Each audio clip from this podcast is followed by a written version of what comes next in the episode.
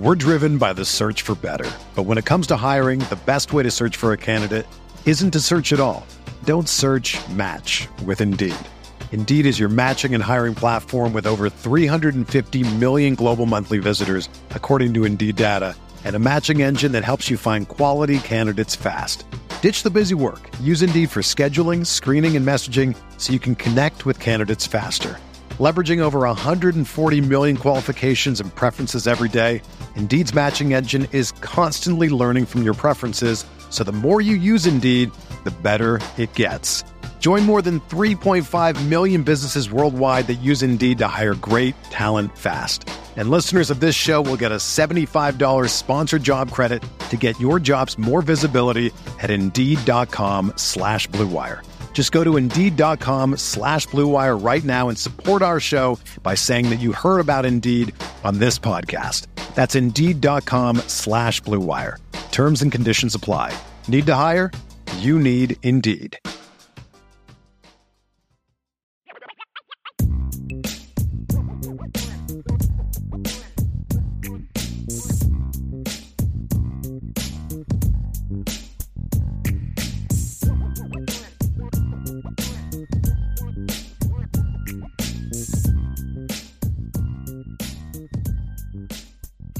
And a pleasant good afternoon to all those out there in Irish Breakdown land. My name is Vince D'Addario. That guy over there is Brian Driscoll. And we're here to bring you another edition of the IB Nation or Irish Breakdown podcast. Just like a fireside chat or something like that. I feel like when we were kids, there's that British guy that had that story time show. Yes, you know I what do. I mean? Um, Absolutely. Yeah. Yes. what's going on here? Welcome to another edition. No. We're changing So- the energy around here. That's No, right. We're just we're just gonna bring it in. Just everybody circle around and let's have a little chat. Uh, We're talking running backs today, man. So that's Yes. definitely not the energy. Yes, we are. We are talking running backs. It is Tuesday. We're doing a positional breakdown. We have, if I'm not mistaken by the numbers, we have two more after this. So today, Thursday, special show Saturday, and we will be done with our positional breakdowns because, and somebody put this in the chat, which I am going to erase now, by the way, not erase, but hide from myself. Um, Somebody asked in the chat when uh, when training camp starts. He says it's about a week. Yes, it is a week and a day away. yes, man. And uh, yes, man. It's and a we- week from tomorrow. and we will uh, we will be there in person, ready to roll in the morning, and excited about it. So we are going to push forward today. We're going back to the offensive side of the ball, this side of the ball we like, right? And we're going to talk running backs, and and the running back room is actually a very interesting uh, one to talk about because it went, I would say, three months ago. It felt like okay, we know what this running back room is kind of going to bring to the table, and then there was an exit and then some injury and then they bring somebody in and it- all these different things Position have happened changes. Yeah, man. exactly and now the running back room i don't want to say that it's not a position of strength because i still believe that it, Sure. it could be a, a and will be a position of strength but what is it going to look like Just looks behind- way different now, right? Behind the Audric. Estime, right? Because and Audric Estime is going to have a different role too, and we're going to obviously we'll dive into that as well. Uh, but we know he's the front runner. We know that that he's at the top of the depth chart. But you know, so what does that look like with him at the top? And then how does it look after him? Uh, That's going to be the big question moving forward with this group. So this is going to be a different looking group than it looked last year, right?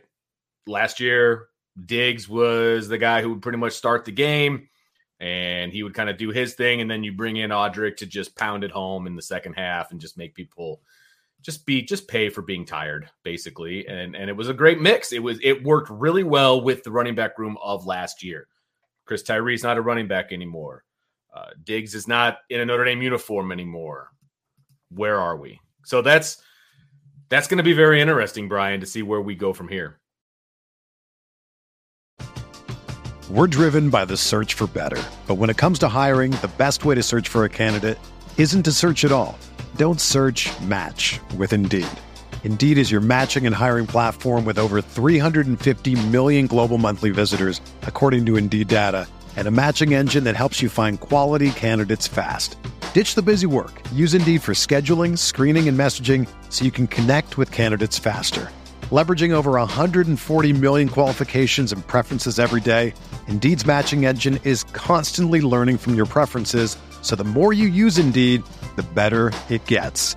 Join more than 3.5 million businesses worldwide that use Indeed to hire great talent fast.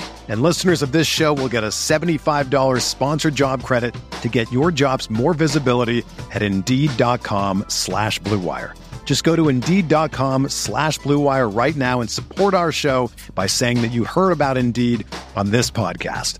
That's Indeed.com slash BlueWire. Terms and conditions apply. Need to hire? You need Indeed.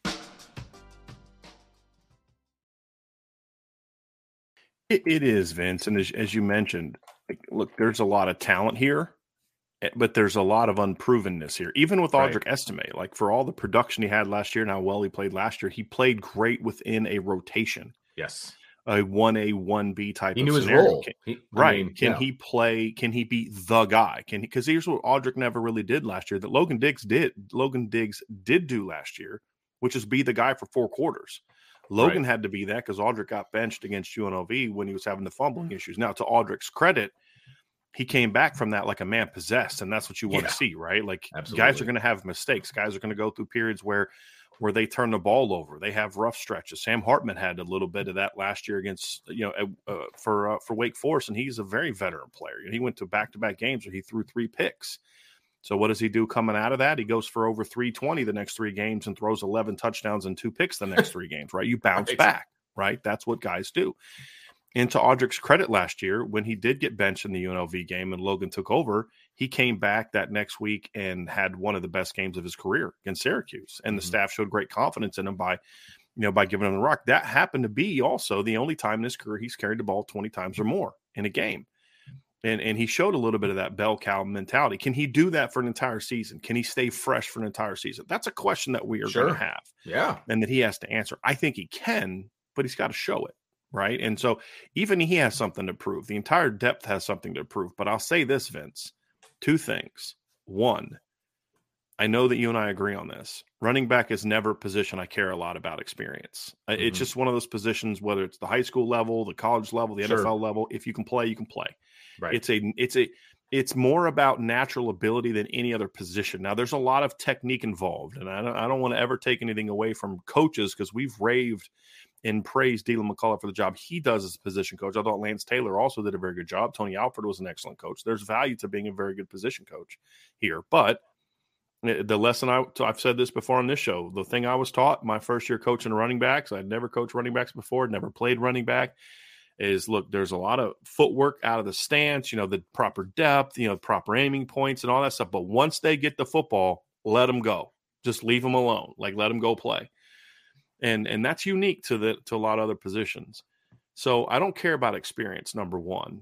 And number two, even though there's a lot of questions, this is as deep and as loaded of a running back room that Notre Dame has had in a very long time. You have to go back to me, you know, probably 2018 2017 actually when you had Josh Adams, you had Dexter, Dexter Williams, you had Tony Jones Jr.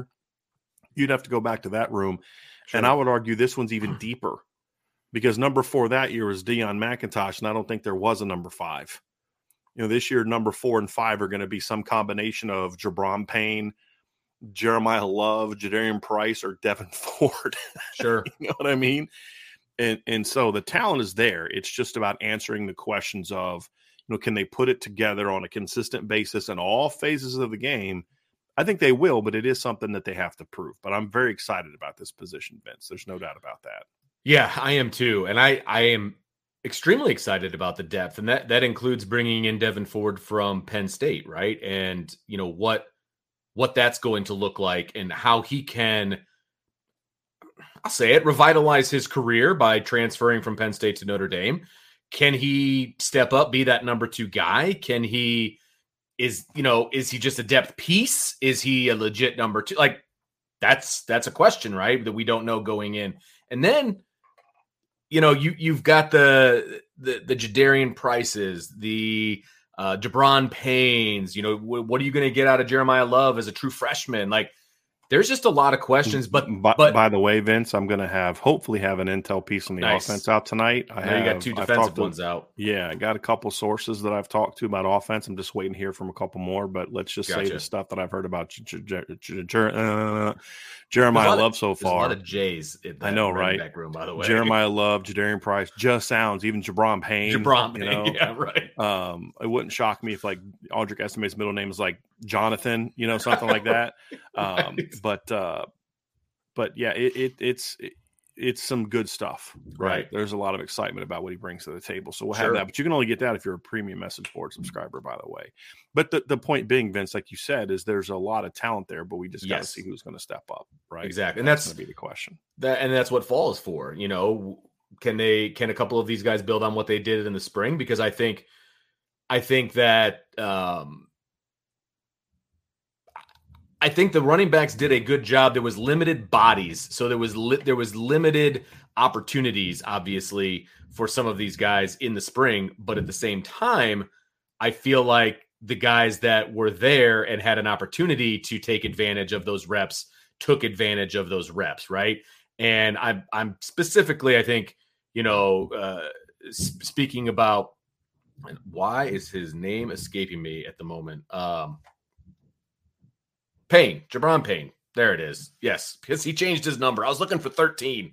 I was looking for 13 on the roster, and I only saw three. I didn't know if you were trying to remember like the spring or a past Man. year or something. Yeah. my mind was blank. But the point is, uh, Sean Stiers and I had a good conversation about this last night on IB Nation Sports Talk, and we were talking about the guys that need to have a big fall camp uh, going, you know, going into the season and things like that. And one of his was Gi'Bran Payne, and I think that was a really good one. And it's not one that I had on my list because he is someone who took advantage of the fact that he got a boatload of the reps in the spring because of you know injuries and otherwise, right? And I think that you know this fall camp is really going to decide what kind of career Gi'Bran Payne has at Notre Dame. If he if he balls out and he says, "Hey, I need to get some reps," then he's going to get those reps. If he falls a little bit short in fall, he might get buried on the depth chart, and that might be the end of his Notre Dame career as far as being a viable piece in the Yeah. running back room moving forward, somebody that they're going to count on. So, you know, My, my only caveat to that, Vince, is I would say that's true of every running back on the roster, not named good call. Audric Estime. I Good think call. that's the, and I know that's something that you had mentioned that you you Yeah. and I were talking about beforehand. Is is that he is right about Audric Estime, but I think you need to apply that to every other running back other than Audric Estime, which says a lot about the depth. Sure. And I, I don't know about you, Vince, but I feel when you have that kind of depth in a room, it keeps guys focused and hungry, yes. eh, which which absolutely. enhances the opportunity that you're like when you have a, a room this deep, your margin for error is significantly higher than it is at other places. There's no doubt about that. Absolutely. And and the way it looks to me on the outside looking in, the depth chart's wide open after Audric Estime. Like there's there's Audric at the top, and then it's a bunch of blank spots. Like that that's how it looks to me. And so it's wide open for these guys to go in and compete. And you know they're not going to be at Notre Dame if they don't want to compete. Like I, I'm not worried about them wanting to compete. It's what is that going to look like? Is is Jadarian healthy 100%? Like he's coming off a nasty injury, which from all accounts, not him specifically, but that kind of an injury sometimes can take a year to really get back your explosiveness and things of that nature. I'm not saying that's the case with him, but that's what I've heard about other guys who have had that injury. So Because we don't know, right? we don't know, you know, and we're going to have to see that with our own two eyes as well. So when you look at the room, Vince, Yeah. it, it it's not about it's not just about production, right? It's about the quality of the production. And so when we look at the running back room, what is success going to look like in 2023? And I think that's something I want to focus on before we dive into the individual players. Love it. I think one aspect of what I want to see from this room, it's not so much yards.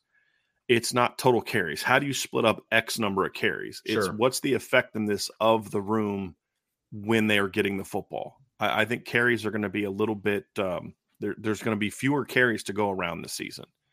You know, Notre Dame had 532 touches last season with their running backs. That's 80 more than they had in 2021.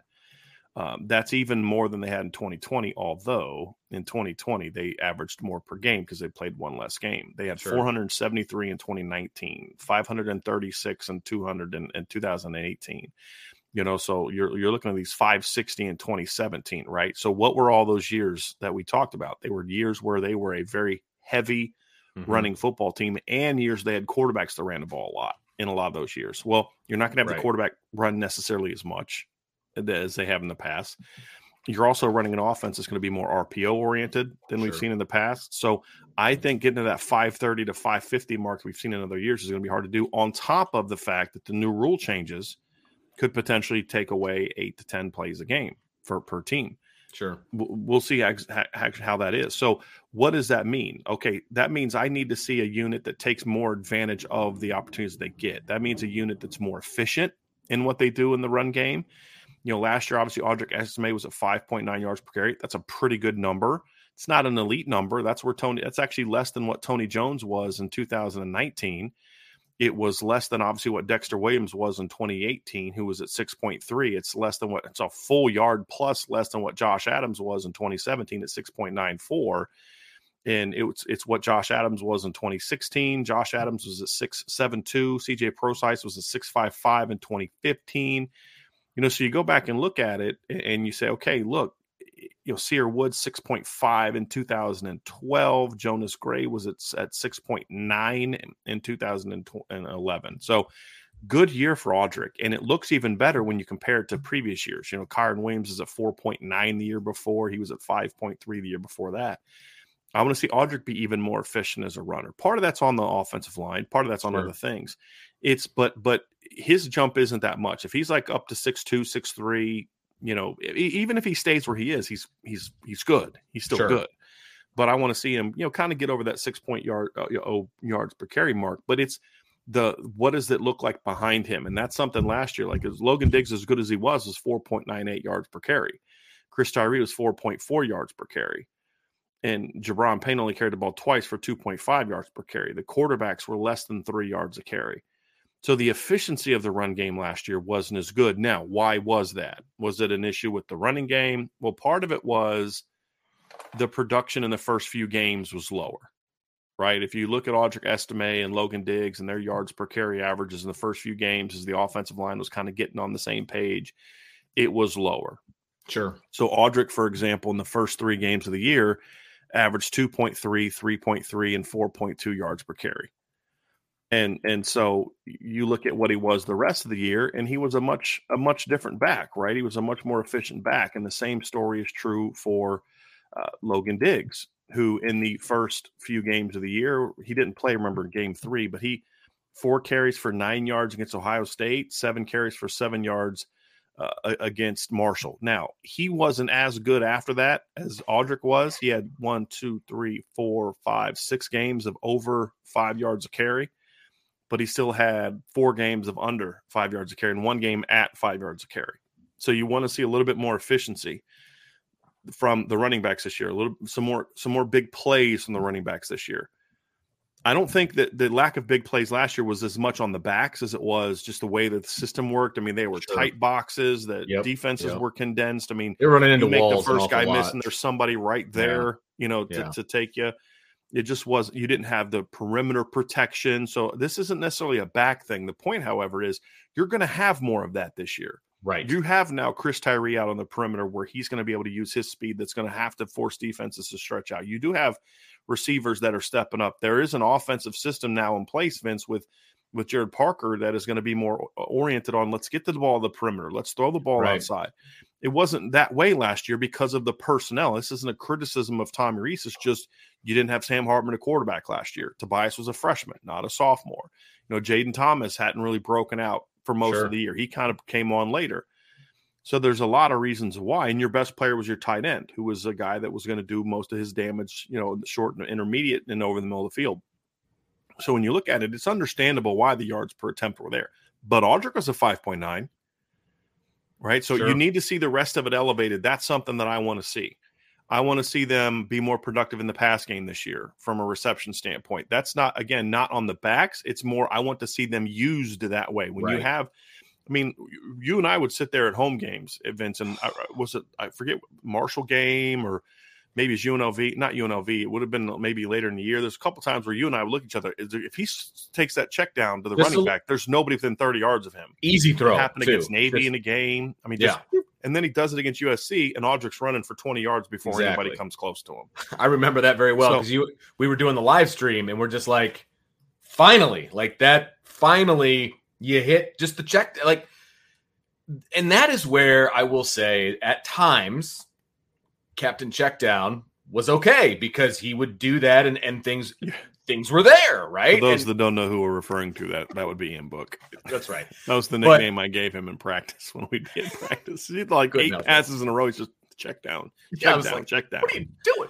But so there, there's there's a happy medium in there somewhere. Is basically the point that I'm making, right? And and you have to be able to identify those things. You have to be able to go through your reads and realize I've got my running back right out here in the flat, and there's nobody within t- 10 or 15 yards of him. That's the easier throw. Yeah, it's not the deep shot. It's not this. It's not that. But that throw is going to get me 15 or 20 yards and most likely a first down, depending on the situation. So at times, you just got to move the sticks. Yeah. And I have confidence that a guy, a sixth year guy with the experience that Sam Hartman has, that is going to be part of the offense. It has to. I mean, it has to be. It has to be for the record, Vince, just to point out the numbers, uh, I was able to kind of calculate that while you were talking. I was listening to every oh. word, but I was also calculating. Hey, you're a multitasker. But Audric Estime in the last uh, 10 games of the year last season, for the record, mm-hmm. uh, we talked about the production the first three games. Again, he had 37 carries for it'd be 109, 130 yards. Okay. Right. That's not good. Over right. His highest games, yards yeah, per, right. Good. Yeah. And the last 10 games, he was at 6.6 yards per carry, 100, 790 yards on 119 carries uh, at the end of last season. So just just to kind of yeah. Uh, put some put some context on that, and then and then Logan Diggs after his first couple games because remember he had uh, 16 carries on a or 16 yards on 11 carries the first two games of the year. Did not play in game three. Uh, the rest of the year he was at 5.2 yards per carry the rest of the year. So again, it was a it was a jump, mm-hmm. right? But it was it, it needs to be more. Sure. So pass game wise, I, I, think there's also some different types of weapons that they can utilize this year that, that didn't make a lot of sense last year because of the way they were running the offense. It wouldn't have worked as effectively if you're spreading things out more. Mm-hmm. But early in the season, it worked. I mean, there was, if you think of the angle route to Audric early in the year that went for a big gain. Chris Tyree was making plays. I mean, so it, it, it's not that they shouldn't have done it. It's just once they went to the let's go 12 all game you know, once Mitchell Evans came back, and this isn't a criticism of Mitchell Evans, this is a coaching decision. I mean, you know, Mitchell's going to do what he needs to do.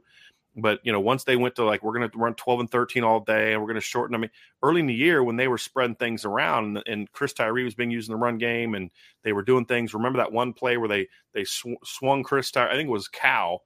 They swung Chris Tyree to the right and then came with like a little just an arrow an angle route some i call it an arrow because it looks like an arrow some people call it an angle route but an angle route right uh, and he comes back with that and he catches it for a big game right? Mm-hmm. i mean they're just when they were doing things like that then the pass game was a much more effective part of what sure. they did. You know you look at obviously what chris tyree brought to the table last year early in the season in the pass game. You know he had 12 catches after the first four games and then only had 12 the next nine. Yeah exactly. Right? I mean just they removed him from the offense for some reason Right. And then you look at Audric Estime, you know, he had three catches for 43 yards against Cal and it was really worked. And he didn't really catch the ball again. He only had two catches for the next six. You know, he actually only had three catches in the next uh, nine games. And then he finally caught like, or eight games and then caught two, three in the last, last few games. Right. And then same thing with Audric Estime or Logan Diggs. Logan Diggs has three catches for 65 yards against North Carolina. Remember, he had that one little quick wheel up the sideline. Then they had to the throwback where they rolled right, um, and he ran a wheel and Pyne hit him backside. He caught one pass between from that game, North Carolina, on September 24th to the BC game on, on November 19th. He caught one pass, one pass.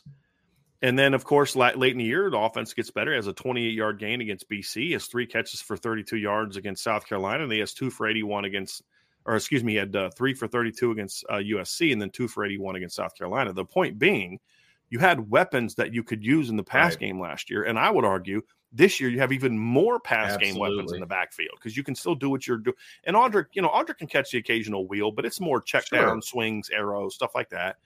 Uh, but with Jadarian Price, you can use him in the same ways you used Logan Diggs in the pass game last year. I think that Gi'Bran Payne is a guy that can catch the football. If you go back and watch his sophomore highlight film when he was healthy, he could line up in the slot, run corner routes, catch the football. He can do some things.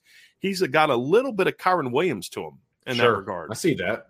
Vince. And then obviously Jeremiyah Love could play receiver if you wanted him to Right. right? So th- there's some things you can do with them in the pass game that I'm really looking forward to seeing them be utilized. And then the final piece of the pass game, Vince, this is important, is they got better last year, but there's still room for improvement. Somebody in the chat, I think Jeff DeMonk brought it up in the chat, which is a great point. I love when our listeners like get real into the the nerdy stuff. I love it. Talking about how you know they, they got better, but they need to be even better this year in pass pro. Mhm. They need to be more aggressive, stepping up and taking on blocks. Because even last year, when they would pick up a block, sometimes they would pick it up too far back, And get pushed and back into right, and then the yeah. quarterback still can't step into it. So being more, Right. even more aggressive, meeting contact, you know, go meet the contact. That's something that you always Right. teach teach as a as a running backs coach. At least I I, I did, and this is what I because this is what I was taught is once you see your guy trigger, you go to him, you meet Mhm. him, you don't wait on him, you take it to him. That's physics. Right, I mean, right. I- right? Because Well, that's it's how. physics, but it's also as a quarterback. oh, sure. I want you engaging that guy two, three yards further away from me than you are. right. So You never uh, want to. The physics never wanna part catch is going to be more effective. Right. You never Right. want to catch a block. Correct. Ever. That's the physics part. Right. The the practical part too is I need you to be further away from Right. me right. uh, as the quarterback. So sure. those are all parts of events that that I want to see. So so at the end of the day, what are the numbers going to look like? I don't Mhm. know what the numbers are going to look like, but here's what I want to see. I want to see much higher yards per carry. I want to see this running back room be closer to 6 as a whole than last year where it was closer to 5 if you look at the the the unit as a whole. That's what I want to see this season. I want to see a unit that is far more efficient and explosive part of that's going to be how they were used, how they're used. But then the other part of it is being disciplined, being efficient runners. What is efficiency is not just yards, Vince, Vince, but it's also, you know, stay on your tracks. And that's something I thought Deland McCullough did a really good job with last year. Is those guys really stayed on their tracks. They there wasn't a lot of wasted motion. They stayed on those tracks, make good reads. And I think the thing that's going to help them the biggest, Vince, is as they spread out more, you're going to see teams be forced to then match that, or they're just going to throw screens and quick game All and day stuff long. all day and take Yeah. it all day. Yep. But at the the other part of it too, Vince, is that's going to now open up some run lanes. Now you're going to have linebackers and holes one on one with Audric Estime, and they don't want to be there. He is a gang tackler guy. You need to gang tackle him. He's not a guy that go ask the kid from Syracuse. They got pushed three feet into the ground, you know, when Audric was stiff arming him. So those are all parts of it that that I want to see um, Sure. be- really effective and and um, and utilize more. So more more yards per play, more more explosives and those type of things. The the system should be geared towards that, Vince. Yes, now we need to find out if they're if they're going to take advantage of it. Well, and I think you know, to your point, I think the the system is going to be it, it is going to adhere itself to bigger plays because i mean, again, it's hats in the box, right? There's going to be less hats in the box than Notre Dame is used to because now they have a legitimate passing threat, and the running backs are going to have to do less than they would have had to do in the past because if they get past the first level and a half one move and they could be gone because there's nobody else there because they're worried about the passing game, right? And so I believe the system is going to be conducive to some big plays. There's no doubt about it. Uh, but I want to see, and I also think part of it as well that is going to be more conducive to big plays is I think the overall the overall play of the offensive line is going to be better than last year. And so you're you're telling me that okay, if all of those things are true, right? When, when we talk when we do these arguments, right? We we have things that are granted, right? So you're granting me that there's going to be less hats in the box and you're granting me that the offensive line is going to be better than it was last year. The the running backs are going to be able to slightly. Absolutely, Right. because there's less for them to do if there's less guys in the box. Right. And so just that by itself tells me that the running backs are going to have some more explosive plays and and the the average is going to go up and and all of those different things, right? And so I feel Although good I- the only thing that I wonder, Vince, is, and we'll dive into the individual players next. The only thing I wonder is, will it be that way early? Okay. Yeah. And, and the thing that I ask is, I do, I do think that if you're Navy and Tennessee State and NC State right now, you're still looking at this football team saying, uh, "We got to stop the run." Sure. And Sure. I'm very curious to see how teams are going to defend this offense with Sam Hartman, a quarterback. Are they going to still treat it like it has been in the past, where Right. even in 12 personnel, like I could, I could see Gerad Parker using 12 personnel just to get teams to to condu- reduce Right. so he can throw the ball down the field. Right. I could see. I would do that. I would The way absolutely. the teams defend you out of 12 personnel, I would absolutely do that. Right. So, uh, you know, the, the, there's going to be different, unique aspects of that. Do teams still say, "Hey, we're going to still make you beat us on the football because we don't have faith in your receivers"? I can see that. Hey, we we know Sam Hartman's really good, but we don't have faith in your receivers right now. They got to prove it to me. I know Audric Estimates can, can beat me. Sure. You know, I know Joe Walton, Zeke Correll, and Blake. That's going to be the interesting part. And so maybe in the first couple games, the numbers don't look phenomenal, but the pass game is ripping people up Mm-hmm. and then it you, you kind of gets back to it because the one thing that we will do this season is is we're going to have some different type of post game breakdown stuff that I'm going to do on the premium board, and it's going to have and, and we'll show some of it here. It's not like it's a secret, you know. So when we do like shows the next week or whatever, we'll we'll, we'll discuss it at times when it's relevant. But I'm going to do some stuff, kind of breaking the offense down in different formats, and one of them is going to be here's the pass game numbers, here's the run game numbers, here's the RPO numbers Right. because you need to be able to look at those as kind of a separate thing and then how they impact the run game. So if the RPO game is like 11 for 12 for 145 yards, credit the run game for that Right. because that's because teams are just reducing the box. Like, well, only ran for 95 yards, but they had they went 11 of 13 or whatever on RPOs for 145 yards. That's part of it because that Mhm. team. It's like a buddy of mine and I were talking yesterday. He's like, "Yeah, I didn't think the offensive line played very well against USC," and I was like, "I disagree. I don't think they played phenomenal, but I don't think they played bad either. They were consistently outnumbered in the box because USC said Drew Pyne's going to have to beat us. yeah. Logan Diggs and Audric Estime are not beating us." Right. and and so Drew's going to have to go make those game winning plays and keep keep up with Caleb Williams, and he couldn't do it. Mm-hmm. And and so and it wasn't just you know because of Drew, but he couldn't do it. And so you, you got to look at the numbers and say, yeah, those numbers are have to be looked at the proper context. But I think this Right. year it's going to be harder for teams to do that Agreed. because if you try that whole, you're going to have to make or your quarterback's going to have to beat us. Well, guess what? Notre Dame has a quarterback now that can do that. And that's the key. I mean, that's the key to the whole season for for, for Notre Dame from a Notre Dame standpoint. That's the key for the whole season. I want to ask you if you if you're a defensive coordinator for I mean I, I don't even want to say Tennessee State because they're an FCS or whatever, but when you're a defensive coordinator, you you almost have to choose, okay, where what do we want to take away and where are we going to say, hey, you got to beat us at that. So if you're looking at Notre Dame, you've got no game film of Sam Hartman with Notre Dame. You've got no game film of a lot of these receivers, Mhm. most of the running backs. What are you going to take away? Well, It's how are you, simple. What's your game plan? I'm taking the two tackles and I'm saying everything inside of that we have to slow down, Yep. which means we have to stop the run. We have to pressure Sam Hartman. Yep. right? Because I'm gonna I'm gonna make the kid that has one catch in his career beat me, Mhm. Tobias Merriweather. I'm gonna make the converted running back in the slot beat me. Yeah, Jayden Thomas had a nice year last year, but he's not Audric Estime. I'm gonna make him beat me. I'm gonna make Deion Colzie, who's got 13 catches. I'm gonna make him beat me. Oh, gee, you got the f- true freshman on the field, Jaden Greathouse or Rico Flores or Matt Salerno. Go I'm gonna make them beat me right. number number 10's not beating me number seven's not beating me and so i'm still gonna um, so you know so how do i how do we stop it well last year you did it with numbers this year you might do it with with over overload pressures hey look we're gonna we're gonna we think we have some tendencies figured out from their run game we're gonna do these things to say hey if it's a run then we obviously we, we're blitzing that side but if it's a pass then that guy's gonna create a run through to get to the quarterback we're gonna not let sam hartman and audric estime get comfortable in the game and make those guys beat you. So that's where you can get into, and we'll dive more into this in some Sure, future I was just- Vince. But Sure. but the thing is, the running that's where the running back that's where the pass game part of the running back situation could be could be there as well. Right. Right. and and that's something that I want to see. Let's let's dive into some of the, the it. individual looks of guys. What some of the expectations we have for these guys this season are. So obviously, let's start at the top. Top of the depth chart, Audric Estime. He is really the only known factor that Notre Dame has coming back for the 23 season as far as what he can do from beginning to the end of the season.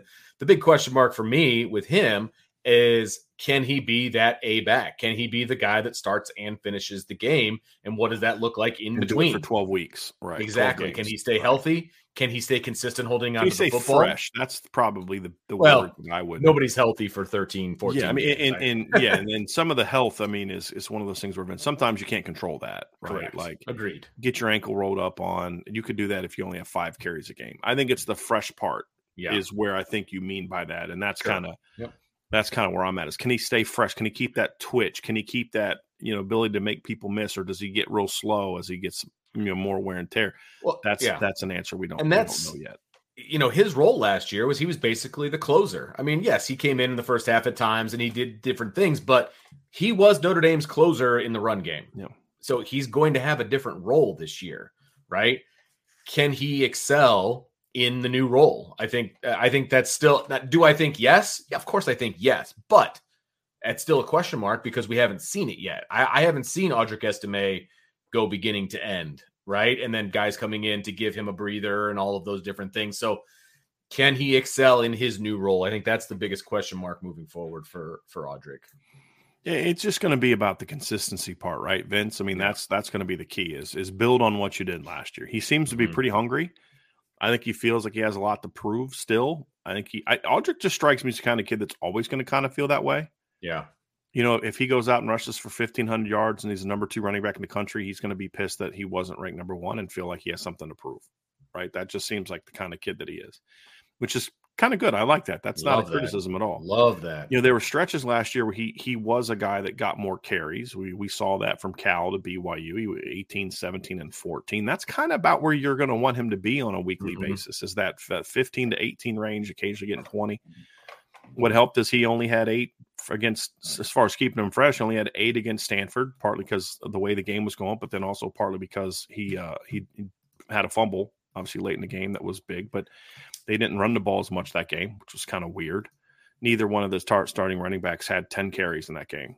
Just one of the the really weird stat lines from that game. Just was odd. But anyway, you know, then he goes three against UNLV, gets gets benched, but then he comes back, goes 20 and 18 the next two weeks. Only has eight against Navy, but he did have the big catch for the touchdown. He has 11 against BC because it's a blowout, only six against USC, which I still view as a mistake.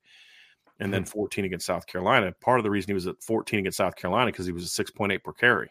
Right. You know right. what I mean? Just keep feeding them. right so uh, you know it, it's can you can you can you carry that load and and the good news is is well it's not the good news the good the, there's potential Yeah. Mhm. that he doesn't get 15 to 18 to 20 carries the first five games every week that's that's going to be important first four games every week that's why it's very imperative that that they do things against tennessee state and navy to a degree in central michigan where you are maybe relying on your your your depth a little bit more so that way i mean if you can't beat central michigan with audric only getting 10 carries you've got yeah. you've got problems Agreed. right if you can't beat tennessee state with audric only getting 10 carries then you've got problems right Yeah. I, that's all the above for the top first three games of the season. I mean, he should be about as fresh as you can first possibly two be games going into. first two games because there's the Oh, NC State NC State. I'm three. sorry, I know, it's I know one- you keep forgetting one- that, right? yeah. So one, two, and four. Got the, Right. I got the yeah, right, right, right, right. For some reason I was thinking Ohio State was number four. So one, two, No, four, you. and you got NC State at number three. Gotcha. Yeah, So yeah, I mean, if if he should be about as fresh as possible going into the Ohio State game, week five. right. Now, you got to hang one on him in the NC State game to win that game. Then absolutely, of course, you do Sure. that. But that's also going to be our first glimpse as to what this rotation kind of looks like in games that matter. All the games matter. I don't want to get anybody upset, but first game on the road, you know, big, big road atmosphere, all of those different things. What, how does that rotation, what does that rotation look like in that game? I think that's going to give us a sneak peek into what the rest of the year is going to look like, barring something crazy. So, Right. Audric here, we know what we need to see from Audric. Right. Agreed. Just build on what you did last Yeah, year and do it at a higher volume. That that's really what it comes down to. Because I think some of the stuff that he's going to do when, with a jump in production is going to have to do with what's around him, not so much him Sure. doing something different. You know, I thought he's a pretty efficient runner last year. Yeah. Again, six point six yards per carry in the last ten games. Right. That, that that's who Audric Estime is. Mm-hmm.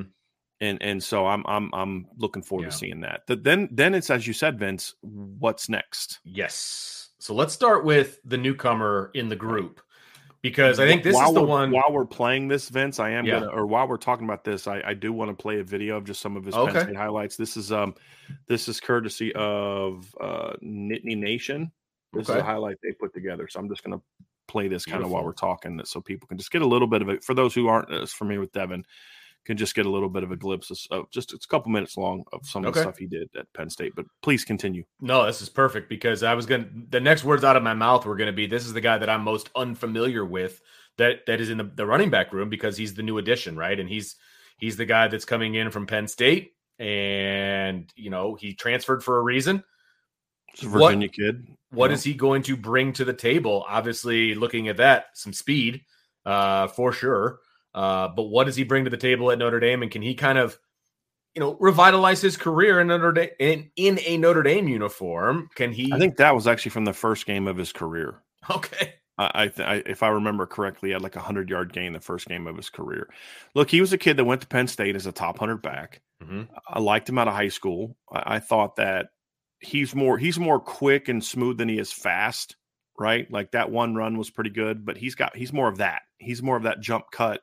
Yeah. You know, one cut, bounce it, one cut back. You know that this stuff right there. Right. You know, good tough runner, a good vision, veteran presence. Uh, so I, I he only played four games last year, and I wasn't sure like was he injured. Come to find out, he just chose to take a red shirt because he was a little further down on the depth chart. And uh, you know he's a good quality back. He's he's he's great insurance, right? But also he he's at the very least he's great insurance, I should say. At, at Okay. best, he's got a chance to legitimately step into that number two role and fill that, or the at, at possibly the Chris Tyree role, where you're that number three guy Sure. that maybe doesn't get as many carries, but you can do things like that. That's against Indiana. That's against a Big Ten opponent.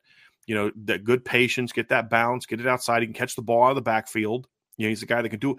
He's he could be to this offense what Chris Tyree was last year, meaning Right. because his skill set is better suited to do what they asked Chris Tyree to do last year. Does that make Okay. sense? Yeah.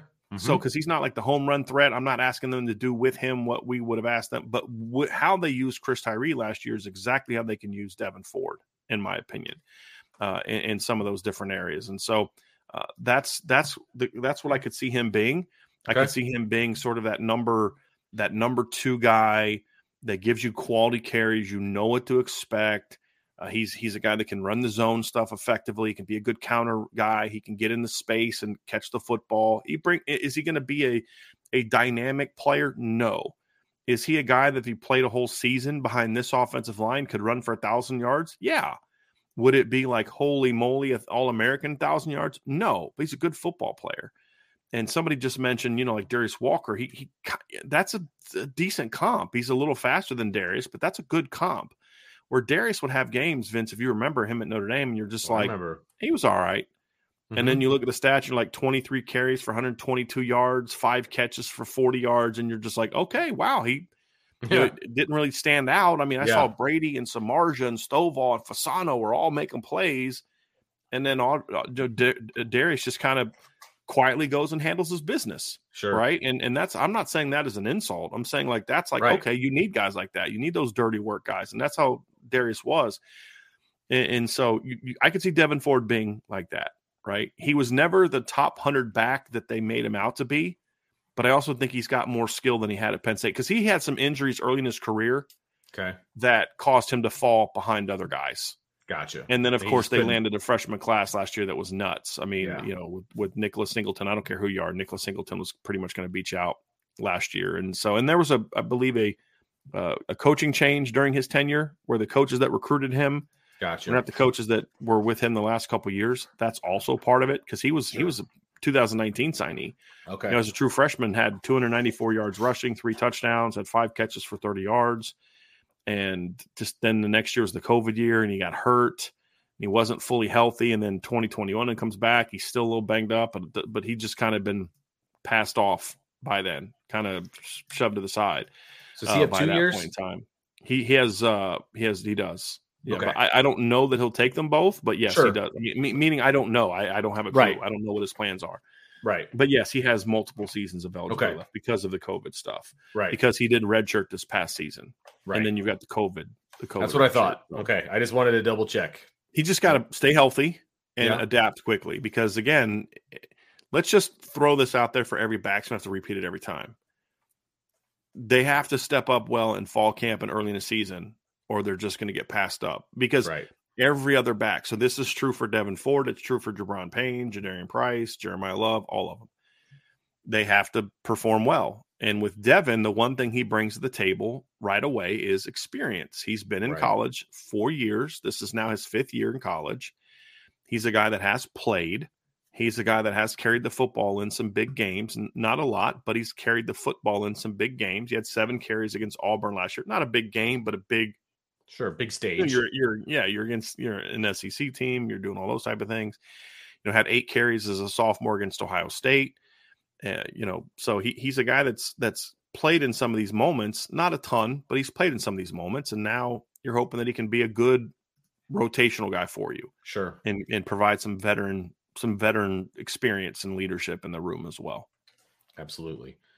Let's talk about the two other returning guys that are in the room. You've got Jadarian Price, obviously coming off the injury, and you got Gi'Bran Payne, who is coming off a pretty darn good spring for Gi'Bran Payne. So, where do we see these two guys and what their what what their ceiling is for this season and, and where you see things going? Because, like we said earlier, you know, this is kind of a make or break. It feels like a make or break fall for all of these guys. Just like you mentioned. Yeah, it's it, I don't think it's that though. Okay. like like what I mean by that is let's just say Jadarian's not hundred percent.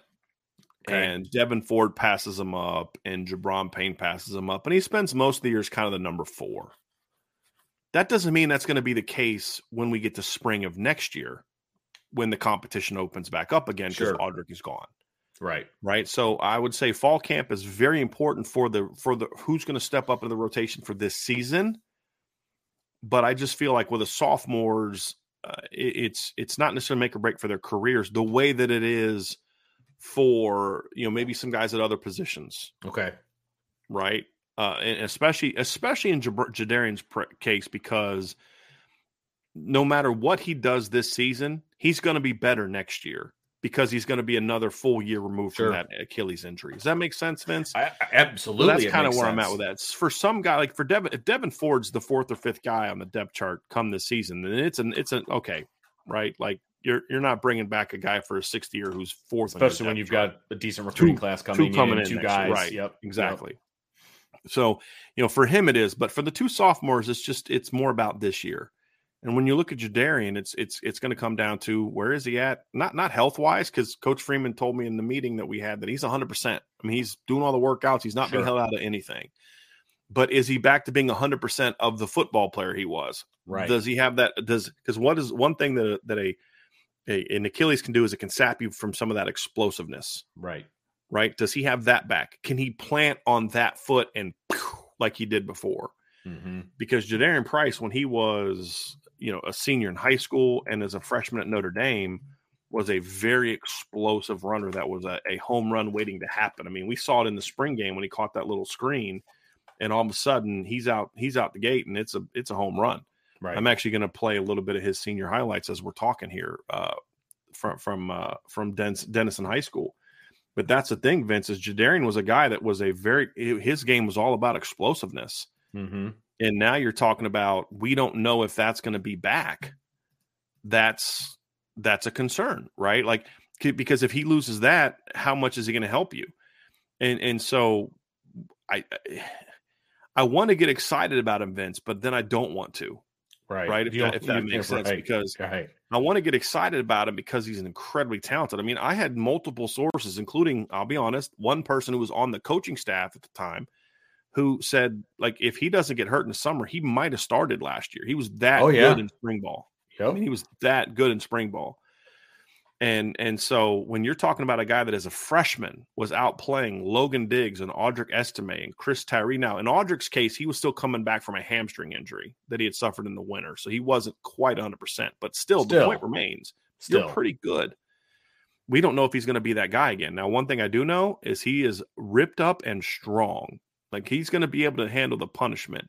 But you're seeing a guy there. Like, is this as- uh, is the athleticism we're seeing here going to still be there? Man. I the hope so. elusiveness, the explosiveness, the cutting ability. Like, is this, can he still do that? That's what we don't know. Can he make that cut and plant and boom? Can he be that guy? I don't know. If he is, then this will be a monster backfield. If Jadarian, look to me, Jadarian Price is truly the ultimate key to how good this unit can be. If he doesn't do a whole lot this year, this running back room can still be very good. It can. If Jadarian Price is back to this guy, and if he can be healthy for a full season, whether it's five to six touches a game or eight to 12 touches a game, this running back room will be even better than it was last year and it'll be even more productive than it was last year. And it'll make Audric Estime even better because Right. then you don't have to have Audric be that 18 to 22 carries a game guy that he was that he, that that right now he may project to be. So I honestly think Jadarian Price is the wild card here because of the injuries. Uh, you, see here, I mean, there's stuff from his highlight film where he's running seam routes, catching the ball down the field, and catch the ball in the backfield. You know, these are all screens, things. Vince, If he can bring this to the game, you have a true number two back that can be the guy if the need is there. And God forbid something happened to Audric, he's the kind of kid that can step in the lineup and say, "We're going to be all right." Yeah. You know, which then means you can keep Audric more fresh against NC States and the Dukes and the Louisvilles, and you you know you can maybe not give him five to six touches that you would have otherwise given him against NC State, Louisville, Duke, but that means he's more fresh to carry it 25 times if he needs to to beat Ohio State, or 25 times if he needs to beat USC, or you know. Uh, Clemson or Georgia or Bama or whoever else, right? Michigan, Texas, whoever else you might be playing in the postseason. So those are all things to it that if Jadarian can be that guy, and that's no knock on the other players because they're all very talented, and we'll get to that. But Jadarian is the highest ceiling guy of the returners they Sure. have, and it's really not close. So we just don't know if he's going to be that guy again. is this all his senior year? These are all senior this is years. just from his senior season of high school. Do you know what his stats were by chance? I know I'm kind Yeah. of putting you on the spot, but like every I can pull it highlight is him scoring a touchdown. Right. He had a, I mean- like, a- close to 30. Um, I, I mean, Had to have. Let me just find the uh the thing we had where they signed with him. And his, I mean, he gets through the hole so fast, and it's multiple cuts at times, but then also just outrunning guys through the hole. yeah. I mean, he, he rushed for 1,803 yards, um, 9.3 per carry, and had 20, 18 touchdowns. And he had 27 catches for 327 yards and another touchdown. Yeah, you, can get it. You watch this enough, you can get really excited about who this kid is and what he can do in a in a gold helmet. Man, I'll tell you what, that's Yeah. this is uh he is a. I mean, and the kid rushed for 4,990 yards as a high school kid. So it's not like he's just a kid that wasn't. I mean, he, I don't know why he didn't get the respect and love that he should have. Man. I really don't. He ran for 50, he had 55 touchdowns in, in high school. He had 64 catches for 587 yards and rushed for almost 5,000 yards, average 7.1 yards per carry. So I, I don't quite understand why he didn't get more love, Me neither. but I'm glad he didn't because he's one of those guys that you don't know if he ends up at Notre Dame sure, if if you know the other big boys come calling. So, uh, but yeah, but back to it. Vince is just sure. He's the he's the he's the key. He's the wild card. Now, Yes, if he's not that guy anymore, they're still going to be good at running back this year. Very good at running back this year. Uh, what I'm saying is, if Jadarian breaks out now, okay, I'll say it this way, right? You know me, the king of making short stories long. I'm gonna wrap it up this way. If Jadarian Price is back to being this guy, hmm Notre Dame is now in the conversation with Ohio State, Michigan, Penn State, Bama for the best backfield in the country. Because if he's your two, and then either the Gi'Bran or Devyn Ford your three, or Jeremiyah loves your three, and one of those guys is your four and your five, and you've got the one-two punch of Audric Estime and Jadarian Price, with all due respect to Logan Diggs, who you know, Vince, I'm as high on as anybody. Sure. But if Jadarian Price is back to being full strength, this running back room will be even better than it was last year. Absolutely. Absolutely. Because because Jadarian just has that extra gear. He has that extra uh, like and not I'm not saying necessarily speed. I'm just saying he does have. I mean, he's he's Right. explosive. Yeah, but he's got that elusiveness, that one step and go, and all of that. That just, yeah, you're right. The one two punch is going to be pretty stinking good. right. So fingers crossed that 24 uh, in blue when we see him at practice is going to be doing his thing, and uh, he's just as explosive as he was in that film. Now the good news is his classmate was a guy that, and we're gonna pull up his clip so as we're talking too. But Gi'Bran Payne's another guy that that the only reason he's at Notre Dame is because of injuries he has suffered in high school. I mean, if Gi'Bran Payne eh, doesn't get hurt, this is all sophomore film, Vince. Everything you're about to see now is him as a sophomore Okay. in Cincinnati, playing in that Okay. big league in Cincinnati. If he doesn't get hurt, he's probably at Ohio State right now. I mean, he went to Indiana. I, gra- I graded him out as a four star as a sophomore. Uh, he's a guy that that is a very intriguing player as well. He was healthy last season, which is good. I mean, really forced his way on the field. By the end of the year, they had him as a starter on on kick return, and, right. and had kind of said, "Hey, look, this guy this guy can help us." Right here, he's playing defense. Came out this spring, and and every practice we were at, Gi'Bran was making a play. Yes. You know, Logan was out, Jadarian was out. They were trying to limit Audric a little bit, and so Gi'Bran got a lot of playing time, and he took full advantage of Mhm. that playing time. And he had a great spring. He did. You know, he, he's a kid that brings, you see this, he brings a lot of pass catching ability to the table. He's a very uh, smooth athlete. He's very fluid. The question that I had is would he ever get back to being the athlete he was as a sophomore? Well, in the spring, we saw him be that guy. And once that happened, I mean, it it, it became a really in, in exciting thing because you're like, hey, this is a kid that that that coming out of high school, you say, boy, if he can ever get back to being the guy that he was, he's got a chance to be something. He's got a chance to be something. And and you know, this spring he showed it. So he's not some kid that you're just looking at saying, well, you know, yeah, he gives you instru- I mean, he could he could go out and win the number two job yeah. this year. Yeah, he could. It- It's not even just about, you know, oh well, if so and so's hurt, then you, you know he's got a chance to be a really, really, really good football player. What I what I There's no love doubt. about him specifically, and I'm not even talking about his game, but more, you know, what he's made of. He took advantage of of the spring. I mean, Yeah. he, he took advantage of the fact that some of those guys were out or they were limited or you know didn't want to be there or whatever the case may be. He took advantage and he looked like a number one back. I mean, so I would have no qualms if he goes out there and he takes that number two spot. None Mhm. whatsoever because if he can get back to this on a regular basis, then he's going to be just fine. And I think we saw glimpses of that during the spring. And so that tells me a lot about who he is that he was able to take advantage of that during the spring, to be Right. honest with you. Uh, and so it, it's, it makes the competition, man, that much deeper and that much better. And it goes a long way to, you know, what is it, six months ago? We're talking about Notre Dame potentially having the deepest, best running back room in the country Right. this gets that back into the conversation. I'm not saying that's a fact yet, but this gets it back into the conversation with a healthy Jadarian Price, with a healthy and motivated Gi'Bran Payne, right? Right. And and then you add in uh, Love and what he's going to be able to bring to the table as a Right. true freshman, like Who, as a recruit, was ranked higher than all of them. right. And so I mean, you know, I feel like mean? we're right back in that discussion. So that's exciting to me because Notre Dame hasn't had a running back room from top to bottom like this in a long Right. time. But they Right. did they still have to go out this fall and prove it that right. they are where they are. right because Vince, there's Deland McCullough didn't bring him along just because he liked him.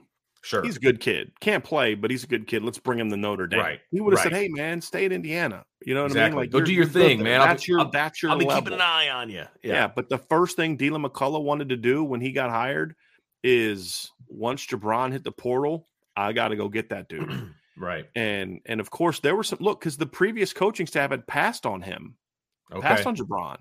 They did. And and you know they got Jadarian. They they tried to get other second. They tried to get Nicholas Singleton. They tried to get Right. Gavin Sawchuk. They they went after. Quinshon Judkins, who was a stud last year. They passed on Gi'Bran. They chose not to bring in Gi'Bran, which is why he went to Indiana. Mhm. And so it, th- this was a pound on the table type of thing by Deland McCullough because he knew what this kid could be if he's healthy. Now there's a gamble to it because you don't know if he's going to get back to being this guy. But like this is the thing you point to, Vince, is like this this kid. The film the film was impressive, and he's playing in Cincinnati uh, again. Right. He's playing against the best teams in, in in the state of Ohio. It says a lot about the kind of athlete that he is. And so Sure. when you, when you look at this sophomore class, no one's talking about him because Jadarian was overlooked as a recruit for some weird reason. I had him as a top hundred guy. Gi'Bran was understandably overlooked as a recruit. Look at that. Like, give me a break. Yeah. Uh, like Gi'Bran was overlooked as a recruit because he had barely over 300 yards rushing as a junior and senior combined because of Yeah. injuries, Yeah. right? So I understand why people overlooked him. But what you got was two really talented kids that have big question marks next to their names. But if they are healthy, and that's all it comes down to, then this running back room is going to be loaded for years, for years. Mm-hmm. And that's something to get excited about. And I, Yeah. I love the fact the kid played defense. Have you've you, you've seen Gi'Bran? He's not a real big kid. No, he's got he's a real thick, stout lower body. He's built like a running back, but he's like five ten. That's it. And he's He out here sticks his nose in, man. Yeah, I love it. yeah, yeah. So uh, uh, just another guy that that this is people ask, you know, why are you so excited about the running back room? There's a lot of unproven guys. Well, go back to my previous original statement. Number one, I don't care as much about experience at running back. If you have a good coach, Right. Running back experience means nothing to me. And we can check. You can check that off the list. yes, because the Notre whole if you have a good coach thing is answered right. with Notre Dame. Thielen McCall is one of the best in the business. There's no doubt. And and so the experience to me doesn't mean a whole lot. It's are these kids hungry? From we'll find that out. But from everything I've heard, yes, they are. Uh, but you know, one of the things I'll have in the intel piece, just to give you a little sample, is you know I, I mentioned to a source. I was like, so I, I imagine you know Jer- talking about Jeremiyah Love, and after they got done raving about how good he looks, I was like, so I mean, does this mean he's gonna you know fly up the depth chart? And they're like, well, that doesn't necessarily mean that. You know, I'm like, well, what do you mean? I'm like, you just got to tell me how, th- how this guy's a freak and all that. And they're like, yeah, but uh, these other kids are pretty good too. And the first name that got mentioned was like, you know, but Gi'Bran Payne's not just going to take a back seat to anybody. Right. basically what was said to me. Love that. And and so and you can see in the film why, right?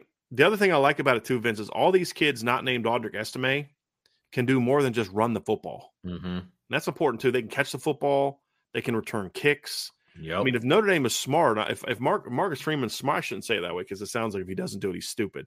If I was Marcus Freeman, I would sit down to Marty Biagi and say, "Look, I know there's a, a you're going to be excited to you know get some of these veterans back there returning kicks, but here's what I want you to do. You, you see these kids: Gi'Bran Payne, Jadarian Price, Jaden Greathouse, um, you know, Micah Bell, Micah Bell these- was going to be my. Yeah. Gi'Bran Payne. These, these are these are your returners. This is where I want you to to get your return game from. Get these guys in there some way somehow, and let them go back there. I mean, so like for me, if if this season starts, and let's say that that that Gi'Bran's the number two back or the number three, he's in there, and he's getting touches. What I would say is okay. Then Jaden Greathouse is my punt returner Mhm. and I'm gonna say uh, that Jadarian Price and Jeremiyah Love are my two kick returners. If Jadarian Price is in the rotation, then then it's Jeremiyah Love and Gi'Bran Payne. If Jeremiyah Sure. Love's in the rotation, then my returners are Gi'Bran Payne and, and Jadarian Price. Right? I mean, it's whoever's not my number two back of Right. the younger players is going to have a chance, and then of course you have Michael Michael Bell having a chance to do that too. So, I mean, you're seeing this film, Vince. This is this again. This is sophomore highlights of this kid, sophomore highlights, and um, so it just it speaks volumes to I mean, blocking a flipping punt. yeah. You know what I mean? Like this kid's a really talented football player. Put and this kid on special teams, about this- man. Let yeah, him eat. Yeah, the exciting thing about watching him is is in the spring was it was just good to see him healthy Yeah. because this absolutely. is a kid that's had to battle, right? And he chose to come into a loaded depth chart. That's the other thing I love about this kid is he could have stayed in Indiana and been the dude day one, or at least the number two day one. And he's like, yeah, Sure. I, okay, I see Logan Diggs and Audric Estime and Chris Tyree and Jadarian Price. Yeah, I want to go compete against those guys. Like, who does that? Who does that? A kid that's like, man, that's the least of my problems. Like, you know what I've been through the last two years? Right. You know what I mean? And so there's a lot to like about Gi'Bran Payne. And and we're going to have the same story with every single one of these kids because there's just it's a it's an incredibly talented room. And with all due respect to the guys like C'Bo Flemister and Jahmir Smith, those are good kids and quality football players. But the talent at running back right now is so much greater, so much greater than um, what it was in 8, 19 and 20 and 21 even, where you had a good starter and and maybe a good backup. But behind, I mean, you went into Georgia in 2019, where literally your only healthy running back was Tony Jones Jr. Your Right. other running backs were Jahmir Smith, C'Bo Flemister, and true freshman Kyren Williams. Like, think about that and fast forward to now, to where we are now, where there's a chance Right. Jeremiyah Love could be your fifth running back which, which is nuts. some point in time. Which is nuts. Right. So, Devyn but- Ford could be your fourth or fifth Right. running. I mean, it, you're you're correct. It's it's uh it's exciting. It's very exciting. And it's also why I just have a, a sense of the running back room is going to be fine. Well, what Sure. if this mm, they'll be fine. Well, what if it they're- they'll be fine. Well, what if it look, here's where they're not going to be fine. Audric Estime gets hurt, Jadarian Price gets hurt, Gi'Bran Payne, all they all, three of those guys go down. Okay, Right. yeah, now they're in trouble because they only have two guys left. But you know what you can do? Hey, Tyree, let's put you back at running back. Right. Hey, Micah Bell, you know what I mean? We're going to get you some touches at running back, running outside zone. Sure. Right. So they're going to be fine. They're going to Yeah. be fine. And, um, you know, that's the Notre Dame I grew up watching. Right. Right. I grew up watching stable. when Notre Dame had three or four NFL running backs Yeah. on the field to the point where a guy like Dorsey Levens had to transfer to get on the field. Super Bowl winning running back Dorsey Levens had to transfer to Georgia Tech to get on the field. Yeah, that's right. I forgot That's the Notre that. Dame I grew up on. Yeah. Right. and it's exciting. And and where then you'd have to move a guy somewhere else to to play, which is exactly what they did with Chris Tyree. That's Sure. the Notre Dame that I grew up watching. And and uh, it's it's exciting that they're getting back there. And then next year we're going to be having the same conversation with Kedren Sure. Young and Aneyas Williams in the in the conversation. So Right. uh, it- it's a it's a good time, good time to be a fan if you're a running backs fan of, of Notre Dame. So we talked about those guys, and then the last guy, Vince, is Right. Love. Yep. Right. I Yep. mean, I mean, incoming freshman, you said ranked higher than all of these guys coming in, and there's a chance he could be fifth on the depth chart. There's a chance he could be second on the depth chart. Like that is what Right. we're looking at from a wide open depth chart at running back, but it's wide open. It's not like it's wide open like some of the position battles I had when I was a coach, where it's like, uh, I don't know who's going to play, and that's not a good thing. This is. I don't know who's going to play, and that's a great thing because Yeah. it doesn't matter who I plug in. Or more about I don't know who I'm going to not play. Right, exactly, exactly. Right? So how do I not play? I mean, the the the, the problem that Deland McCullough and Gerad Parker and Marty Biagi and Marcus Freeman all have to come together to figure out is none of these kids should be on the bench. None Yeah. of them. None of them should be not touching the football. And so, how do you do that? How do you take advantage of that? How do you how do you find the ways to get these kids a football as part of the offense and as part of the special teams? Mhm. that's the conversation that these coaches need to be having because you can't justify if these kids are healthy with any of these guys not touching the football. I mean, they're they're all just too good at some point in time to to say, hey, this guy's got to play. So we'll we'll see how it plays out. But you're talking about Jeremiyah Love. I mean, him and Jadarian Price are going to be in the conversation for who's the most explosive back on the field, and he right? from a from a physical standpoint, just looking at him on tape, right? He's a big boy, Like, Yeah. and yet he gets his body moving in a quick way, Yeah. both vertically and horizontally. Holy Yeah. moly! Yeah, and you know he's filled out real well. I mean, Yeah. I, I talked to uh, somebody close to him before he arrived. He was he was over 190 pounds. Showed up for camp, or he's you know showed up for camp that way, which is huge because he was running track all spring and had gotten Okay. into the 180s during track season, but quickly Gotcha. put the weight back on. He's strong. He's fitting in well. You know, I have a, real nice update on him. Uh, hopefully either tonight or tomorrow with the offensive intel piece. But uh, you know, this is a young kid that that- right this is not a okay come learn for a year sit on the bench and you know find your way kind of kid this oh this is this highlights great because you know who that is chasing him right there that's christian gray this is the one we're talking about remember that Is it one time really? where i was like yeah J- jeremiyah's like okay i'm about to score he's just smoking everybody he starts taking it slow and then christian gray's like uh you better turn Oh, them jets on the on, boy." outside there, I, I see him. So, But he yeah. covers up the ball with both hands and he gets to the goal line. yeah they're now teammates so that's a good thing That's great. Uh, you know, but that's great. really a thing, Vince, that that Marcus Freeman ha- has added to the table, and it even really started to a degree uh, before he he became the head coach. When you look at that the, the rising sophomore class with Jadarian Price and Tobias Merriweather, but even more so with the 23 class, and now looking to the 24 classes, there's there's been a jump in speed and explosiveness on this football team. Mhm. And you're talking about Drayk Bowen and Jay, J- you know, Jaylen Sneed and Nolan Ziegler and Josh Burnham at linebacker, and then Nolan, you know, uh, Drayk Bowen and Jaiden Ausberry and you know, cornerback. I mean, when when when Chris when that kid right there that we just showed is your second fastest corner on your Right. on your in your signing class by a lot, like Right. it's not even close between him and number one.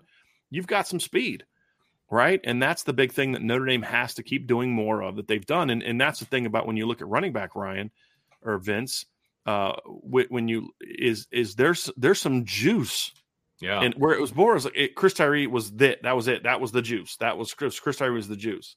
Now it's like I mean. You, you tell me Gi'Bran Payne can't rip one off. We saw him in the spring game; he can rip one off. The the Right. one scrimmage we were at, where he rips off a fifty plus yard run Mhm. against the first team defense. Uh, you know this they got Right. kids that can flat out make big plays. yeah. They got kids that are legit four four guys, And that's where you start getting fired up about. I mean, Devyn Absolutely. Ford, Audric Estime is your slowest running back. Right? Devyn Ford's probably next. That that tells you what you need to know about what this group can be. Now mm-hmm. they just got to go prove it. Yeah, that's the exactly. Thing. They got to now go prove it. But this that's is a fun race, man. Like this isn't like, man, I hope one of these guys steps up. Like that. That's not my thought process. It's who. It's who. Yeah, exactly. It's who and when. You know who and when. That that's what I and like you said, for Deland McCullough, it's how do I keep these guys off the field? Great problem to have.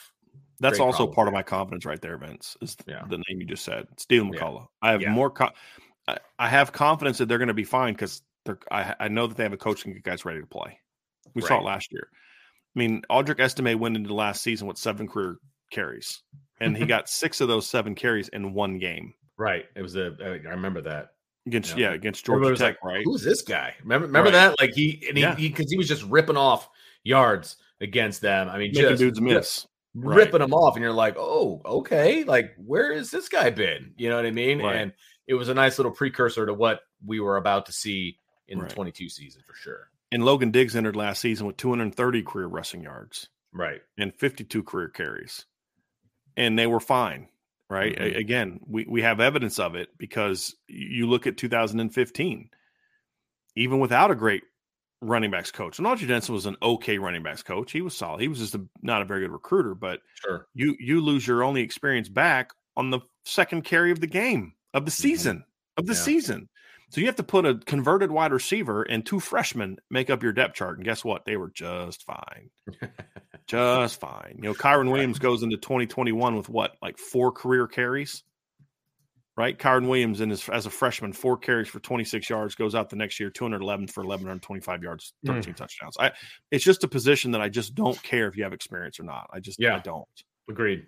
I don't. either it's like it's like the coaching. You, you, either got the chops or you don't, right? It's that's that's uh, to steal Bingo. Brian's quote. You either got the chops or you don't got Bingo. the chops, and that's Bingo. what I, I, would say. Running back is also a a, uh, a, bit of a litmus test. It's a bit of a lie detector because it's either you got it or you don't. Yeah. You know what I mean? And unless in you're big games, especially, right? Yeah. Exactly. Unless you're running behind, you know, the 2015 offensive line for Notre Dame, you know, still need talent back there, but that can be that can squash some things. But at the same time, you either got it or you don't. Right. And it's going to be fun to watch these guys and see what they've got. So I think we know I mean, where we're confident. Yeah, and, and, and with the questions, Vince, I think we kind of already covered those too, right? right that's what I was going to say. Yep. Who, do they stay healthy? Right. Sure. That's the big one. Who's healthy? Can mm-hmm. they stay healthy? Can Audric sort of be that guy from start to finish? Right. And just exactly how does the rotation shake out? I mean, right. I don't have a lot of questions about whether they will or won't perform. And the only I say the only real big question is will they take the only thing that that I'm concerned about with the youth is this. When Audric's not in the game, what's the pass pro going to look like? Sure. That's the challenge that I would have if I'm Deland McCullough for Gi'Bran and Jadarian is hey, Devyn Ford, same way. Hey, Devyn, you want to know how the best way to get yourself onto the field? show me you can block like a right. like a monster. You know, show me that you're willing to go in there and knock people because then I, then you can be my third down guy. You know that that can be your role where you can catch the ball and block and and carry the ball. You know, I, I can trust you that way. Hey, hey, Jadarian, you want to be you want to be a guy that getting on the field for me. Show me you can block too. Right. So so that'll get you on the field more. So be an equalizer be, at some and that's point. the because that's sure. the one thing that's not as not always about talent, Vince. Right. Yes, that's like agreed. blocking as a receiver. That's more about want to. Now there's some oh, technique yeah. in it, and I would argue there's more technique into being a, a good pass blocker and, as a running back than a receiver. Okay. For receivers, just getting away. A running back has to have a and angles are important, and I mean that's important for receivers to a degree. But like, hey, this guy's coming from here. I know where the quarterback is setting up. I got to engage him in this way with this arm. With you know this, I, have got to step. There's there's technique involved. This guy that outweighs me because receivers oftentimes weigh as much or more than a DB where running backs often weigh less than the linebacker that's blitzing at them. Sure. Oh, yeah. Right. So there's so much more leverage and technique. And it's not stalk blocking, it's going at them and attacking them. Sure. Those are different things that, that where it, that's, a, there's a little bit more to that. And that's, that's probably my only big question is what's the pass pro going to look like from the running back room after Audric this season? Sure. But again, that comes down to coaching. And do you mm-hmm. have confidence that Deland McCullough is going to get those guys able to do that? Yeah. But that's also where competition is big. because because Coach McCullough can say, "Hey, look, this guy's playing because he's doing all this other stuff for me. You want to play? Go do that." Okay, cool. All right, I need Yeah, to know I step up this part of my game. I want to play more. Well, I'm not playing as much because they can't put me in on third down. Because right now, whenever I go in the game, everybody knows I'm getting the ball because I can't do anything else. Right. Right? Okay. Well, And with and with the way this room is, I don't see that being the case. I don't think they're going to put a guy on the field who everybody knows is going to get the ball because they can't do anything else. Like I, I just m- maybe early because Right. you can't do anything else, right? Like if you're going to put Gi'Bran, Sure. Jadarian Price in the in the game early in the season, it's to carry the football. But eventually, after a few games, you, I got some film on you. To your point, I can't Right. do that in November if you can't Exactly. do things because they're just going to see you and they're just going to trigger. yes, Hey, this when this guy's Yeah. in the game, he's he's he, I'm, I'm we're blitzing. Why? Well, because number one, he they carry they they hand it off to him eighty percent of the time, and when he when they don't hand off, we know he can't block anybody. So Mhm. we're we're we're blitzing you either way. We're either going to stuff you with you know we're going to run blitz either way because a good run blitz is designed to get two two to the quarterback if it's not a run. right. That's that's what a good run blitz is designed to do. And so we're going to make this kid block somebody. So we're, we're going to give you numbers that we're, where you're running, or we're going to make them block somebody. Right. It may not be the case in September, but by the time you get to game five, game you know nine, game eleven, then that's that's Mhm. that's where you are. And um, we're going to find. So that'd be the only other question that I would say I have, Vince. Beyond that, it's just about health. Sure. Like who's healthy and Right. who, who is healthy and who stays healthy, Right. and that's going to be the key. Yep. Now the fun part: bold predictions. Yeah, man. Yeah, I my I've got two, and they're Okay. both kind of unit predictions, not necessarily anything individual, uh, but they're unit predictions. Okay. So, uh, so I'm my ready. first one, yeah, I'll, I'll shoot my first one at you. So my first one is, I think, from the running back room specifically. I think there's going to be 25 touchdowns scored. Ooh, okay. okay. So they're going to repeat last year. well, but that Um, wasn't from the running back hold room. on, hold on. The running back room had say, 18. As a team, they're going to repeat what they did last year as a team. Okay. Oh, I see what The you're saying. The running saying. backs Okay. are going to get because like last year had 25, but what you're about to say is Drew Pyne had two, Tyler Buchner Right. had four, and Mitchell Evans had one. The running So backs had 18. that weren't running backs. Right. Yeah. The, the running backs had 18 in 22 and they had 18 in 21. Um, and so I'm to say they're to have 25. So that's it's bold. Like I was to say 20. I was like, that's not Yeah. bold. So I'm going 25. I, I they're to get 25 this year. Well, that's that's still kind of bold. I mean, they had 23, they had 32, 35. Think about it. They had 35. 35. No, I'm sorry. That was Brandon Wimbush. They had they had 21 running back touchdowns in 2017. Okay. I counted Brandon Wimbush as 14. That's but that, that so cow. 25 25 is really good production. It is. Yeah, no, it. I think some of that is going to be because the running backs are so good, right? Vince, but also if Audric has 15 rushing touchdowns, that means the rest of them has to get 10. right. That's a Which- that's a that's I, I'll, I'll give I'll give you that. I'm going bold, baby. And I, Yeah. I, I think that they're going to. I think some of these younger guys or whoever's down lower on the depth chart are going to get some legit carries at the end of games. And I mean, if some of these guys are playing an entire fourth quarter, that gives them a time to kind of warm up, get in there, like get a feel for the game, get a couple, you know, get a, a score. I, I feel like that could happen. You know what I mean? And so, um, I, I'm going bold, but I'm going to say 25. Mhm. What's your second bold prediction? My second one is I think there's going to be three backs. Don't care who they are. There's going to be three backs. They're going to go for more than 500 yards. Ooh, you took one of mine. Okay. Okay. Um, I, I had a bold prediction that was going to go like this. Either you have three backs with at least 500 yards. Okay. So mine was a thousand and five and five. Okay. So you're gonna have one back with a thousand and two Yep. with 500. I love that. so it's three over that. 500. Yep. Right. That's that's I love And that. I know in your head that's where you are because you're projecting Mm-hmm. Audric Dab over over a thousand as well. So that was one of mine. Is you're gonna have two backs over five, three backs over 500 because I think three guys will kind of emerge this season. And this is a Right. very bold prediction. This would be very this would be tough to do. I mean, even in, I mean, even some of the years they've they've had great running back rooms. They don't have three guys. Now they've had three players over 500. In 2015, they had three guys over 500, but one of them was quarterback, Sean Kizer Right. Right. But yeah, that's not something that we've really seen a lot of. We we saw it, we we almost saw it last year. It was close last year because Yeah. Tyree had like 400 something. 444. Yeah. Yeah. So it was close. Yeah, Um, he he had a, a an interesting stat line. He had 444 yards and averaged 4.44 yards per carry Did he really? because Wow, he had 100 okay. carries. Yeah, okay. on the dot. Right. I, So, yep. Yeah. Uh, but yeah, I mean that that that's going to be a tough one, right? Sure. But I, I could see it. That I mean, because again, it's bold predictions, right, man? I mean, we're having some fun with it, and, and that's definitely a bold prediction in my view. So I, I like that one. I like that one. My second bold prediction, Vince, is is going to be that is is going to be this: if Audric Estime is healthy, hmm if he's healthy uh, for an entire season. I mean, he plays minimum of of 13 games. Hopefully, it's more. But if he plays 13 games, he's going to have over 1,600 yards of offense. That's my bold prediction. Okay. Rushing That's- and receiving. That is bold because I feel like he's going to be around the 1100 ish mark on the ground, At least. maybe a little more. Yeah. I, I feel like 1200 might be a little high just because of all of the variables, right? A couple less plays. I think they're going to throw the ball a little more. You know what I mean? So like Yeah. 1100 ish So- in that neighborhood, but then that's a lot of reception yards. Right. So my thing is this: last year, Audric averaged um, in, in in 13 games, he averaged 12 yards. He averaged 12 carries a game. Okay. I think he's at least going to average 15 this year. Okay. Okay, so I have him at 15 car- 15 carries a game. That's 195 carries for an entire season. That's not a ton, and I, I think he'll. I, it's, again, as long as he's healthy, I expect him to be a 200 carry guy. Uh, which you know, I mean, all, you know, we've seen guys do it. Kyren Williams did it twice. He was at 211, 204. I could see him being around that number Okay. this season. And then if he averages, so let's just say he's at 200 carries, okay, and he averages for the entire season less than what he did for the last 10 games of last year, so 6.5 per carry. That's it. Even though he averaged 6.6 the last 10 games, that's 1,300 yards. Yeah, it is. Yeah.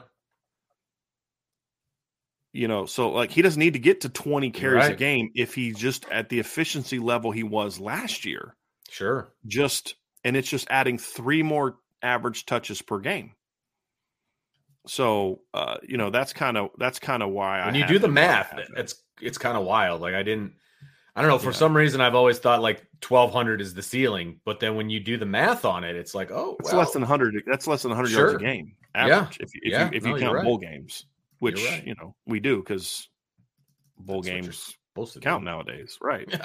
Uh, so yeah, because if you look early in the season, Vince, he he in that last ten games that we talked about, he only averaged eleven point nine carries per game during that stretch.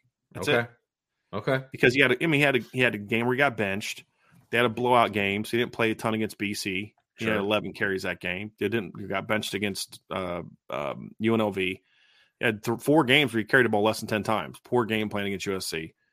So I just feel like eh, 15 think about that. 15 carries a game is is it because 200 carries over the course of 13 games, Vince, is just 15.4 carries per game. So it means you have 15 in a bunch of games and then 16 in one, basically. Yeah. 6.5 yards per carry. Now, now you say, what? Six point, where are you getting that number from? Again, it's what he did the last 10 games of the season Right. against teams like BYU, Syracuse, Clemson, USC, South Carolina. So it's not like they, they're, the, the first three games were, was the hard part and then the rest was easy. This was this was still a challenging part of your schedule, and he averaged six point six. So I'm even taking it down a notch and going six five Mhm. and and uh and he's there. I mean, if if he does those numbers and he only averages like six point two yards per carry, because what my number was sixteen, right? Yes. Correct. So let's say he has 200 carries and he only averages 6.2 yards per carry. That's 1240.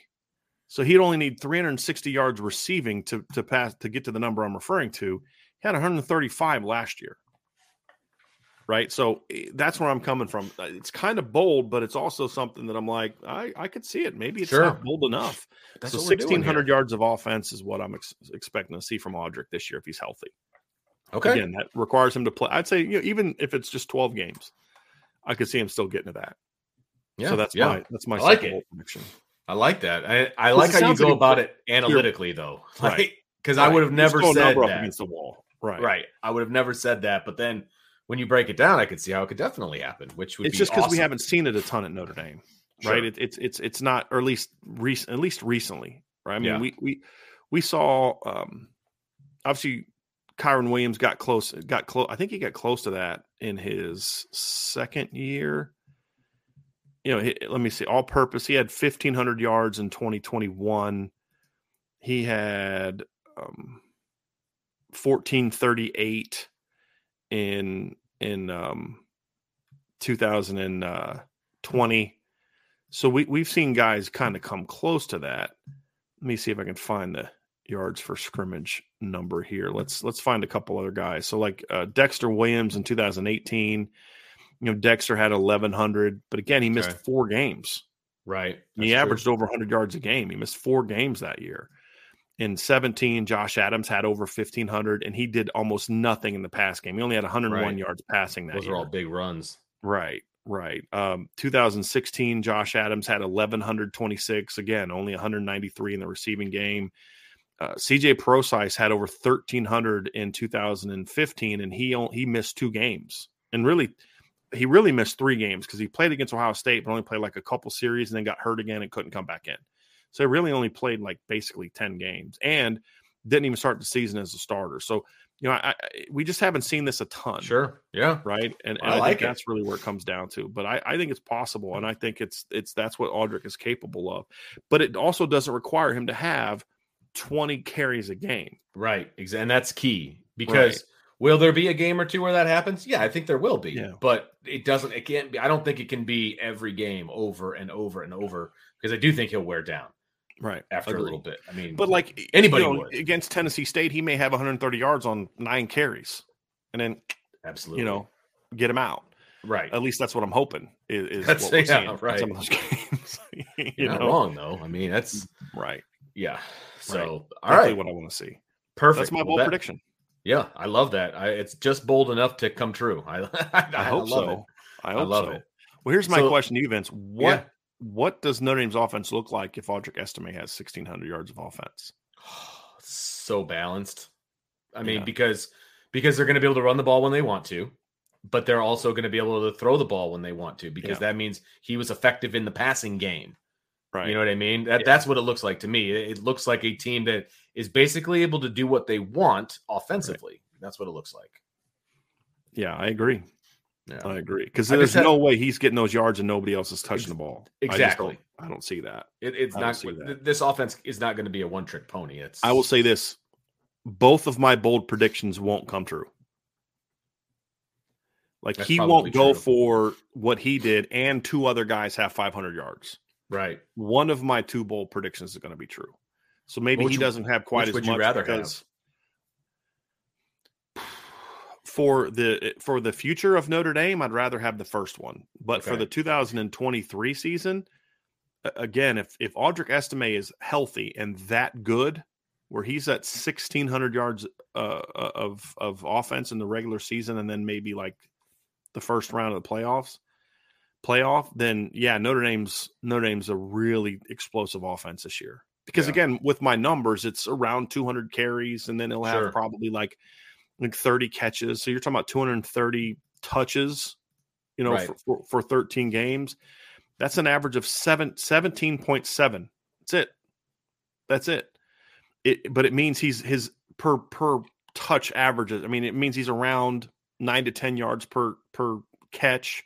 Means he's around six to six two to six and a half, and per attempt means that Notre Dame's a really efficient yet explosive offense, and so Yeah. it would it would mean that this team is really hard to beat. Um, you know, hopefully the yard per attempt is higher, right? But it also, you know, it also would mean that Notre Dame is in all those big games because it'll be Right. hard for Audric to get the touches he needs to get against Ohio State if they're getting smacked Sure. against USC or Clemson if they're getting smacked, right? He won't just touch the ball as much because they're down 20 and they got to throw Right. it. To throw it all over the yard. So it, it means all those things to me. Um, so I, I don't know, Vince. I I would probably pick Audric having that monster year. I also think that would be huge for recruiting. I mean, it's not like they're su- struggling at running I back say, right now, right. but it, it would just keep it going even beyond right. Coach McCullough's tenure. It's like, look Right. what you can do at Notre Dame. Yeah. Right. Because his tenure is not going to be as long as people want it to be. I mean, that's Uh, well, let's just say this. I hope it's not. shit. Right. Right. Because I want him to get what he wants, right? I've always absolutely. respect coaches. I want Yeah. coaches that are doing things the right way. I want them to be successful, and he wants to be head coach. And I'm hoping somebody's smart enough in the next couple of years to recognize that. Right. Now, that may not be great for Notre Dame to a degree. I, I think it actually kind of can be because, it's like, hey, look, you can come here and be the running backs coach and get a head coaching job, Right.